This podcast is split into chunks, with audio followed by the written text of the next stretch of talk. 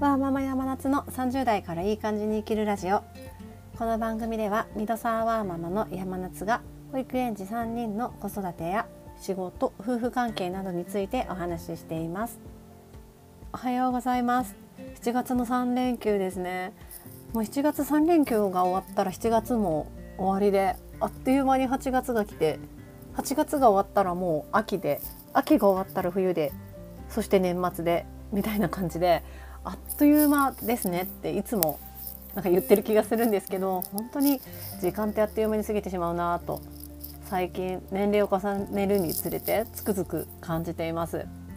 今日はちょっとあの子供が3人になってから時間の管理の方法をちょっと変えてみたんですがそれが結構私的にはしっくりきていたのでそのお話をしたいと思います。子供が3人になり復職してからですね双子を産んで復職してからもう毎日がこれまで以上にあっという間で自分がやりたいことみたいなこあのものが頭の中にあってもああもう今日はちょっとできないっていう日が続いて気づいたらそのやりたいことを掲げてから1ヶ月以上経ってずっと放置してたみたいなことがあったりっていうかもうそんなことが毎日のように続いていて日々をこなしている感。子育てとか仕事とか必ずやらなければいけないことだけをしているというかそれだけで終わってしまってもうとりあえずこなすみたいな日々が続いていたのでちょっとこれどうにか立て直したいなというか自分のもっと自分が自分のために使う時間が欲しいなと思って手帳の使い方を変えてみました。もともと私手帳はあのアナログで書くタイプの手帳とあとスマホの手帳を使手帳というかカレンダーを使っていて夫婦で共有する予定とかはスマホのカレンダーも活用してるんですけれども自分のやりたいことここでこんなことをちょっとやりたいなみたいなことはあのアナログの手帳に書くようにしていました。なんですがアナログの手帳に書いただけだとことごとく日々に追われてやりたいことをスルーする日々が続いていたので今年度っていうかあの復職する少し前から手帳の形式を変えてバーチカル手帳といってマンスリーの手帳の他に1日ごとの24時間の1時間刻みでのあの表記がある手帳タイプに切り替えました。使い方としては毎週ちょっと時間がある時にこの週にこんなことをやりたいみたいな感じで自分のやりたいことをそのバーチカルの24時間タイプのところの自分の空き時間であろう時間に当て込んでいくんですね。で自分のそのやりたい自由時間の部分を当て込む前に必ず時間を取られてしまうこと例えば睡眠だったり仕事の時間だったりあとお迎えの時間とか子供にお風呂入れさせる時間とかそういうものはあらそういう時間はあらかじめその手帳の24時間のうちのところ使う時間にマーカーを引いてないものとしておくそうするとおのずと自分の自由時間自由に使える時間が浮かび上がってくるのでそこに私はこれをやりたいみたいに例えば本読みたいとかポッドキャストの録音したいとかあと何かの勉強したいみたいな感じで書き込むようにしています。バーチカル手帳にしてから24時間が毎日可視化されるんですね。で24時間のうち自分が思うように思うように使えないというか、まあ、仕事と育児で必ず取られる時間も塗りつぶすことでもう自分が自由に使える時間っていうのがくっきりと見えるので何て言うんでしょうその自分の自由時間がすごく貴重限られた時間だなってことを改めて認識するんですよね。なのでバーチカルを手帳を使う前だったらあまあ今日できなかったけど明日やろっかみたいになってしまうしまっていたところをいやいや明日も限られた自分の10時間はこれくらいしかないんだからそれはもったいないから、まあ、そんなことやっていたらやれることができなくなってしまうから今日やろうみたいなマインドでの変化がすごく大きかったなっていうふうに感じています。脳科学的にもよく言われていますけど人間って可視化しないと頭で分かってるつもりでも実際の行動が全然伴わないんですよね。時間に関しても1日24時間っていう限られた時間であるっていうことは頭では分かっているのになんかまあ明日があるからいっかみたいな気持ちについついなってしまうそれは時間がずっと地続きであってなんとなくもう永遠にあるものっていうふうに感じてしまっているからただ実際可視化すると本当に24時間しかなくてそのうち私が自由に使える時間っていうのは本当に1日に1時間とか2時間とかそれぐらいのレベルだってことに気づくのですごく自分のに与えられた時間がめちゃくちゃ貴重だなっていうふうに思うようになりました。あとバーチカル手帳を使い始めて気がついたのが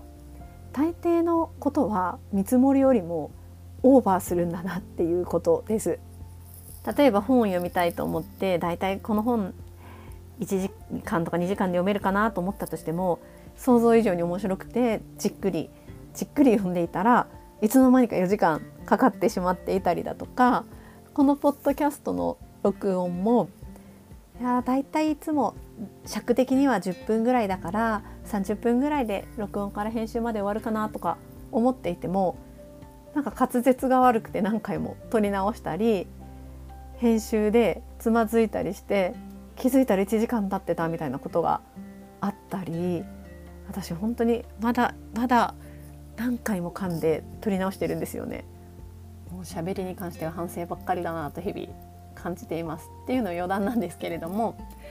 そういった感じで大抵のことが見積もりよりも長くかかるのでバーチカル手帳を使い始めてから時間の見積もりに関しても結構厳しくなったというかリアルな感覚がつかめるようになってきたなと感じます。逆にこれまで30数年間生きてきてなぜこのことに気づかなかったんだろうと思うんですけども時間に追われてやりたいことができないっていう要因の一つは自分の時間の見積もりが甘かったんだなっていうところも一つ反省点だなと気づきました。でこれ仕事も一緒だったんですけど私あのちょっと少し前の